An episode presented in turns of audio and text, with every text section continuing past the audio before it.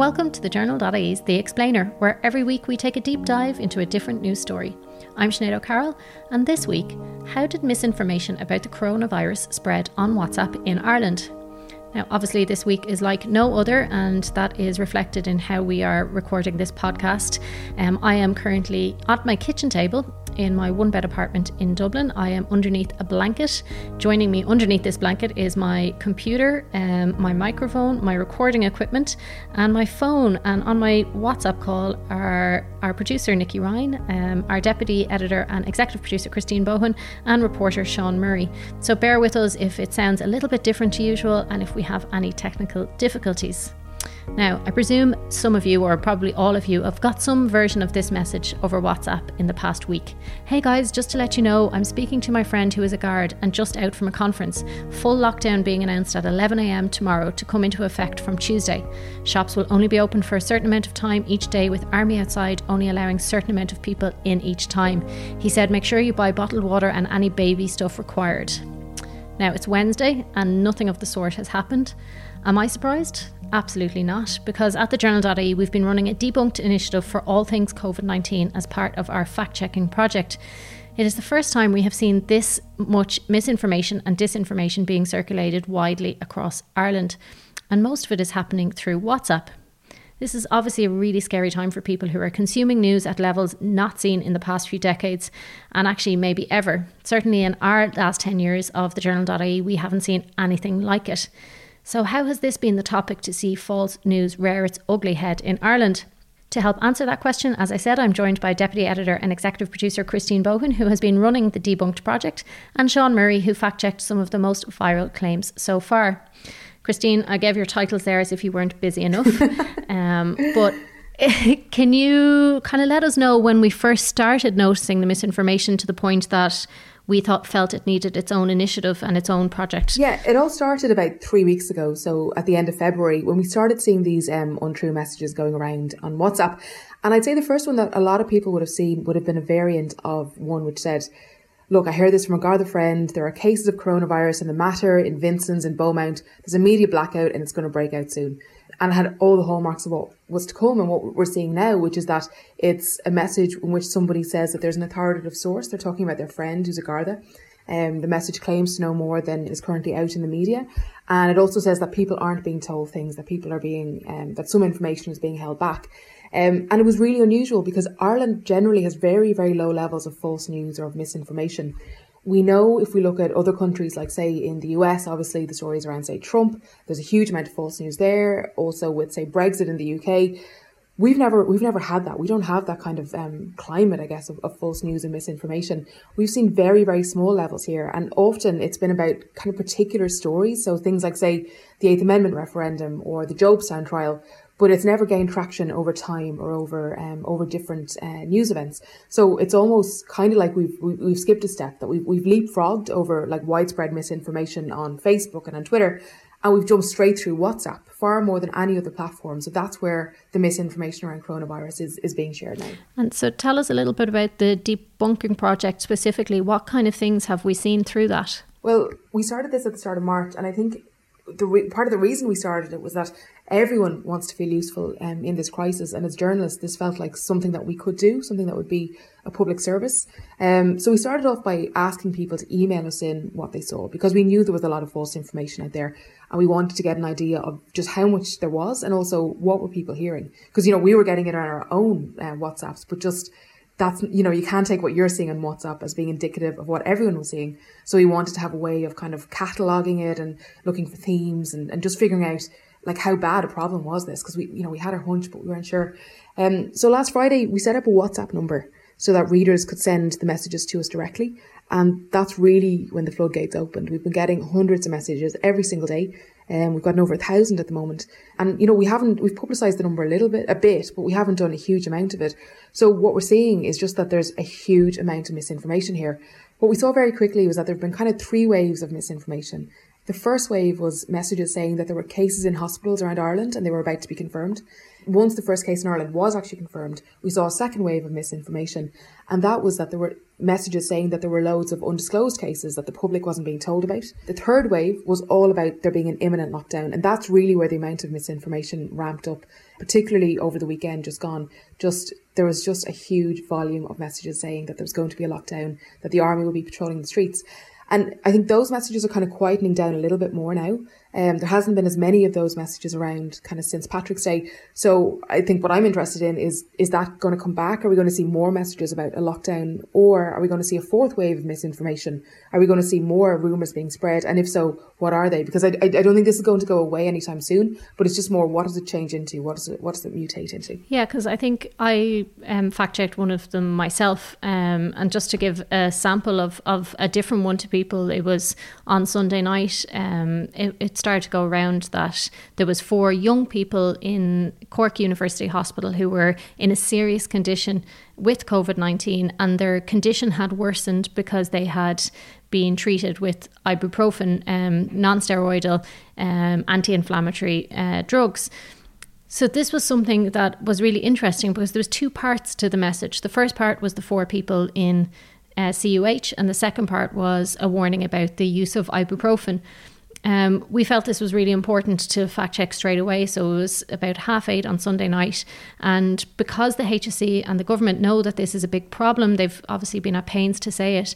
Dr. Colm Henry, who's the HSE's chief clinical officer, got on the phone um, on a request from us at the journal to explain the, the two parts of the message. First, he said it was absolute, complete lies and totally untrue to say that there was four young people in CUH with in serious condition because of COVID-19. He said there was absolutely no patients of that description in the hospital. He said false messaging like this greatly harms our collective ability to fight the virus. And on the ibuprofen claims, uh, a French minister had tweeted that there was a hypothesis that ibuprofen could aggravate the symptoms of COVID 19 if you are being treated as a patient diagnosed with COVID 19. Nowhere did he say that it was problematic for the general public population um, to take ibuprofen if they have been prescribed or directed to by their doctor or a pharmacist. And when you kind of looked at it, Chris, I kind of thought this is why it's confusing for people. People who were making these messages were making them sound authoritative by putting a tiny kernel of truth into it and then padding it out with complete lies. Yeah, I think that's it. I think that's the reason why so many people are being caught out by this, by these messages. It's that they sound authoritative, that they sound like there could be something um, there could be something to them. You know, it isn't, people aren't just sharing these messages because, you know, they're malicious or they're being cynical or, and they don't care if they're not true. I think a lot of the times people are sending these messages because they're scared, they're looking for information, and they feel like maybe they're not getting the information that they want. And when they get these messages, they feel like they're doing something useful. They're, and really, they're feeling a little bit more in control.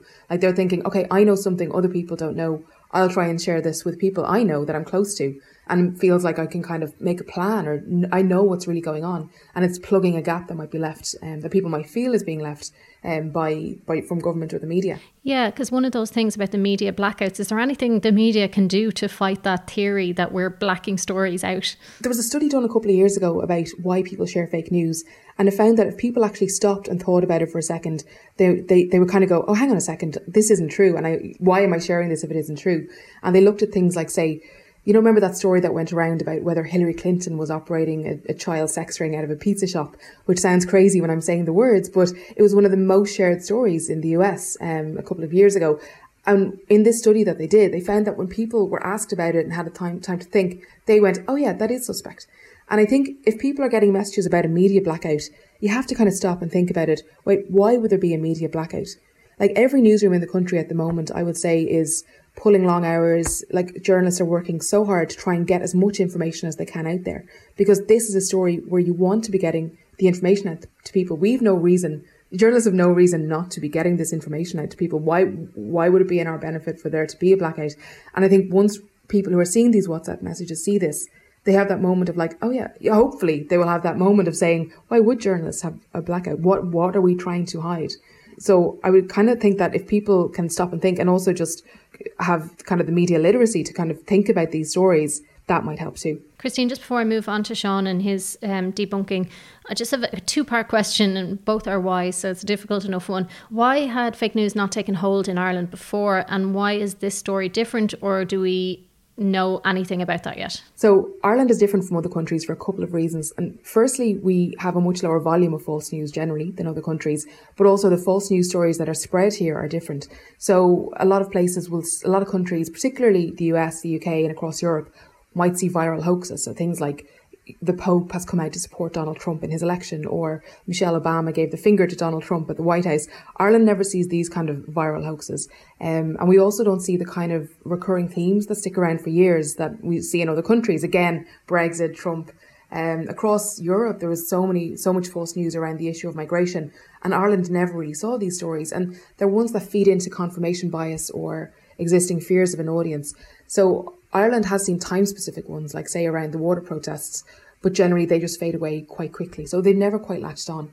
And I think there's a few reasons for it, but partly I think the political discourse is just different here to other countries that we never had the left right split that other countries had after the recession, which led to polarization in a lot of other countries. And once you have polarization, then you've got the perfect conditions for false news to flourish. And because Ireland didn't have that, we don't have that polarization um, as much as other countries do, where fake news is, is particularly bad. Also, we don't have partisan news organisations. Um, we don't have, you know, there there are low levels of disinformation, but it hasn't really been baked into the national discourse. We see it on, you know, a couple of small Facebook pages which speak to a small audience, and occasionally something will break out, and you know that one post will do well. But generally, it just it just hasn't caught on, and partly as well, you know, we don't have public figures spreading disinformation like you know there is in the US with Donald Trump, for example, or with kind of with interest groups across other countries. So Ireland has kind of got this unique set of circumstances which has served us really well. I mean, we've been so lucky not to have the kind of plague of false news that, that so many other countries have, have had.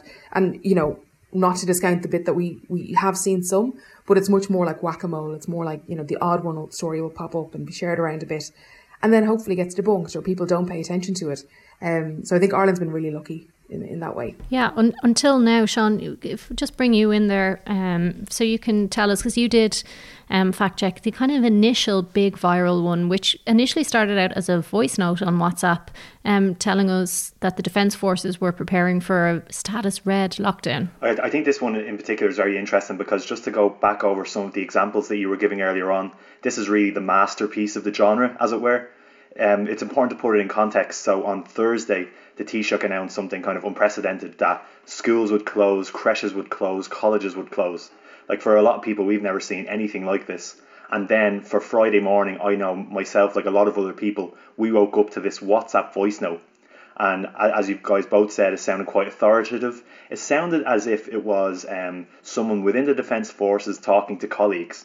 It, it tells listeners that they need to be in the barracks early on Monday morning it tells listeners the equipment they need to bring with them, and it also says that it says the Taoiseach will make an announcement at 8 a.m.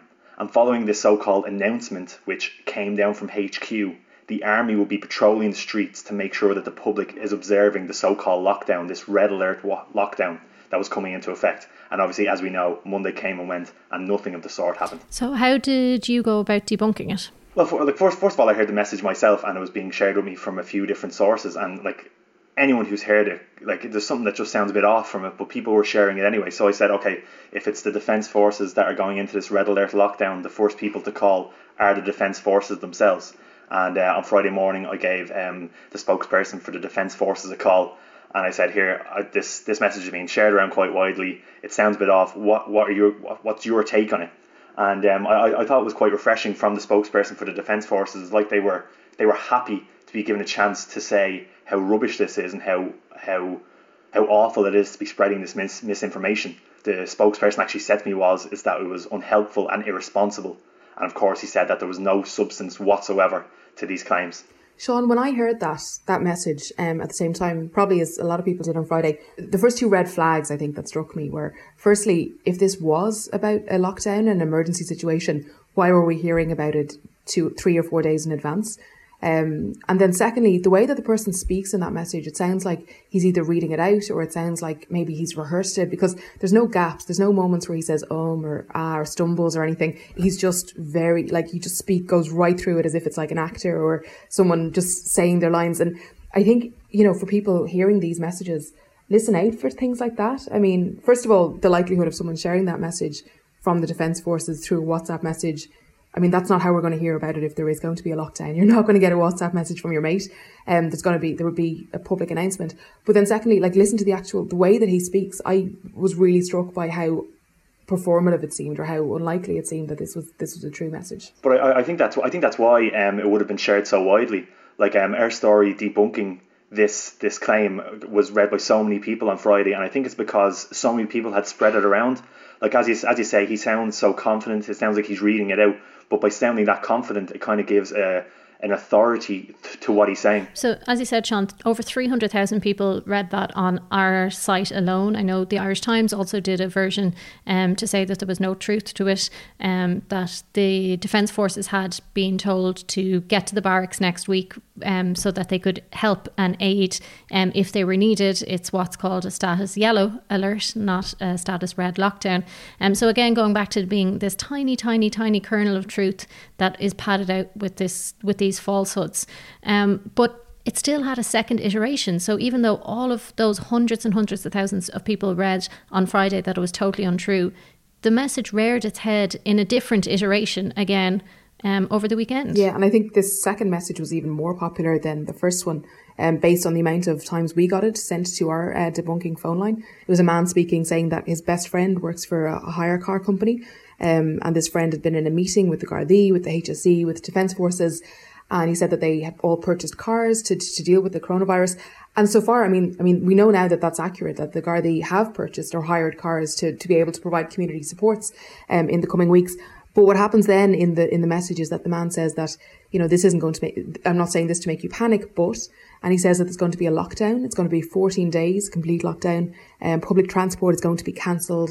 Army will be patrolling the cities. That shops will be closed. It's it's similar to the the first message in that it's very authoritative. It's very clear. Um, there's no kind of extra, lang- uh, you know, extraneous language in it. He's just direct and says, "This is what's happening," and it it sounds real. And that, that's that's why I think it's so interesting because you're you're talking about that kernel of truth, and there always is. There like with, with these ones that go very popular, there is a kernel of truth to them. And I think why they're they're being spread so widely and being shared so widely as well is because we are in such unprecedented times where it, like the stuff that is happening, the stuff we know for sure, like schools closing, even pubs closing down on Sunday. This has never happened here before. So there's this kind of information gap gap on WhatsApp in particular where people are spreading these kind of rumors that are gaining that traction. Has the government said anything? So they, they, they've been quite strong on it. They, for at every opportunity they've been given, they've kind of said, "Here, look, this is this is bogus to be listening to this kind of stuff on WhatsApp and Facebook and things like that." The, um, Simon Coveney came out the, uh, on Monday morning, it was, and he said that these messages are being created to deliberately cause panic, and he's urging everyone to just think before you spread this message. Follow trusted sources. I know the Taoiseach was saying that as well, and he singled out WhatsApp. He said, "I'm urging everyone to please stop sharing unverified info on WhatsApp groups." He said these messages are scaring and confusing people and causing real damage, and he urged people to follow the likes of the HSE, um, the World Health Organization, what the government are saying, and what the Department of Foreign Affairs, all these kind of bodies who are releasing information. He said that these are the people you should be listening to. Yeah, and as I said earlier, they have been at pains to make sure they're giving experts to us at any time or day and night so that we can continue our debunking and that we're doing it with, with the expert voices that and we uh, need. As you know yourself, that that's that's such a rarity in itself that press offices would be so forthcoming with, with, with being proactive and helping us to kind of debunk these kind of things. Yeah, like at, when you're sitting in your kitchen table at 20, at like 20 to 9 on a Sunday evening and you're able to talk to the clinical lead of the HSE, you know you're in extraordinary times. Um, Christine, what's happening in other countries? Are they seeing the same types of misinformation or sharing of messages of this type? It's probably the first time that we've ever seen a global wave of misinformation about one topic. So I've been talking to fact checkers in other countries and they've been saying that they're seeing the same levels of false news that Ireland is seeing as well. And what's interesting is that a lot of the, the stories are similar in that they're seeing ones around ibuprofen, around the army being called up, um, around kind of filling in the gaps in the things that we're seeing here in Ireland too. So I know that there are journalists working in countries around the world trying to debunk these stories too. Um, and I think it's a really interesting example of are we going to be seeing more of these kind of stories in the future? Is there anything that WhatsApp and Facebook can do about it? Well, see, see, Facebook can. So if you log onto Facebook today and you might be searching for stuff to do with the coronavirus, or even just going onto your homepage, there actually is uh, information that pops up along the lines of to get official information, click this link, and it could be a link to the HSE or Department of Health, which is obviously very good. And I know that um, YouTube are doing something similar below their videos related to the coronavirus. But it's WhatsApp is the real problem here because WhatsApp messages are encrypted. The only people who know what a WhatsApp message says are the person who sends it and the person who receives it. So there's that kind of information gap there that I was talking about earlier on, where people can can kind of proliferate these messages and they can keep going from place to place. And I, I think that's interesting as well because WhatsApp for a lot of us is a kind of relatively newer medium compared to say Facebook. Facebook's been around for a lot longer, but um, lots of people are on WhatsApp now, and if it's oh, a person I know, their brother is in this is in the Gardaí or is in the Defence Forces, it comes with that kind of sense of authority, and it's happening out there where kind of the official sources can't really penetrate it. Yeah, because I think other countries um, have fines in place if you forward disinformation on, but it's not the kind of society we live in here. So I think media literacy, like you talked about there, Sean and Christine, you mentioned earlier, is probably how we tackle this. Do you have any tips, Christine, for people about how to use WhatsApp, particularly because it, it does have penetration across all age groups now? It's not it's not just a young person's forum or digital native forum. I think that the most important thing that people can do is to stop and think and check when they get something on WhatsApp that they think might look a little bit dodgy. So the first thing is to have a look at where the message is coming from. Is it is it someone you know? Do they have a source for the information? Are they saying that you know this has just come from Leo Varadkar's public address to the nation or from the HSE website, or are they saying that the information comes from someone that they know? Because loads of the information, loads of the false news being spread right now is people claiming that the message comes from a friend of theirs. So you know, my my cousin's husband is a Garda, or you know, as, as we've said throughout this, I mean, it's it sounds authoritative. But so I'd think if people get one of these messages, have a look for yourself. Do a quick Google search, see if the information is being reported anywhere else. If it's just from this one WhatsApp message, be cautious about it. Don't pay that much heed to it until you can get it verified by by somebody else. Um, and see how you. I think an important thing is to see how you feel after you read one of these messages because a lot of these false stories are, are designed to make people feel panicked. So they're manipulating your feelings, they're making you feel, you know, you're more likely to share it because of you're panicked after reading something. So if you do feel like that, check the story out, see if it's really true. And I think for everyone, it's probably a good idea to have find some news sources that you do trust. Um, Irish media is good compared to, to other countries, and there's a lot of strong news sources out there. So find someone that you trust. Maybe it's a newspaper, a radio station, a radio show, an app, TV news, whatever it is, a journalist on Twitter, just find a source, find somebody that you trust and that you feel you can pay attention to and see are these people talking about this WhatsApp message? Is there really a lockdown? Well, hang on, why isn't this on any of these news outlets that I, I check every day? You know, so I think just kind of having that level of media literacy and just being smart. Nobody wants to be the person sharing the stupid information or the wrong information in their group um, you know, we all want to be helpful, especially at a time like this. You want to, you know, have solidarity. You want to be doing what you can. So I think, like, what we can do, like, what everybody listening can do, is like pay attention to the messages you're getting on WhatsApp, and before you share them, think about, hang on, is this true? Why am I sharing this? Is it just going to create a bit of panic? for the people I send it to, or do I know that it's actually true? So try and be that person, be the be the responsible person. I think is the most helpful thing. Yeah, and if you're in a group, don't feel bad about questioning something that somebody else has put in, or send back a link from something that you do know to be true, and say, actually, I think this might be the more up to date. You might not want to call someone out on it, but you might say something like, "This is actually the most up to date reporting on that topic or on that subject," um, and therefore the other people in the group might slow down and not send it on, and therefore you're you're flattening that curve as well. That's it, flatten the curve of misinformation. Yeah. But I think that there is something to be said for that. I've trying to I've been trying to do that a lot in like family groups and friend groups lately. And once you get over the initial awkwardness of, oh God, I'm this person in the group, you know, there's ways to do it. Like you can still be a person, you can still be decent about it and say, actually, you know, there isn't going to be a lockdown, there isn't a curfew, you know, and just try and get the true information out there. I think we all have a responsibility to do that, not just journalists, but but everybody. Yeah, I'm just going to, before we go, just read out some of the things we have definitively debunked um, through the journal's fact check. No drinking water every 15 minutes will not protect you from getting the coronavirus. That was one that went viral quite early. Um, we went through the status red lockdown. That did not happen.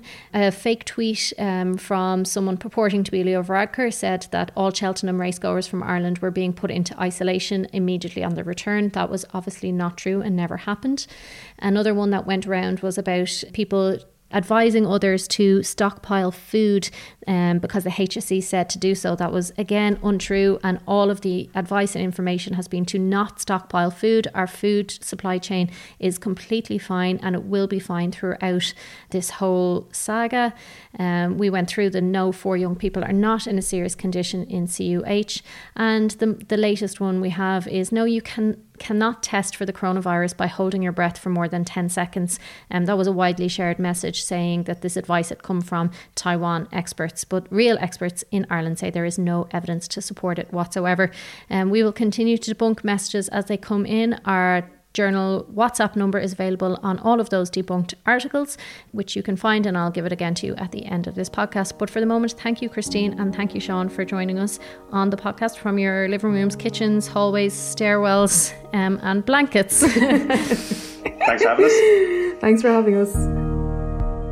Thank you for listening to The Explainer, and a big thank you to Sean and Christine for their time and work on this episode. As I mentioned, if you have a message that you've gotten on WhatsApp or Facebook or Twitter about the coronavirus and you're not sure about it and want us to check it out, message or mail us and we'll look into debunking it. Our WhatsApp number is 085 221 4696. That's 085 221 4696. Or you can email us at answers at thejournal.ie. Now, if you enjoyed this chat and learned something, we have loads more for you. Check out our back catalogue where you'll find loads of other shows about the coronavirus and more if you need a break from it. This episode of The Explainer was brought to you by executive producer Christine Bohan, producer Aoife Barry, and assistant producer and tech operator Nikki Ryan. If you're enjoying the episodes, please, please, please leave us a review and rating wherever you listen to your podcasts. And more importantly, share them with a friend who you think will enjoy them. Thank you and catch you next time.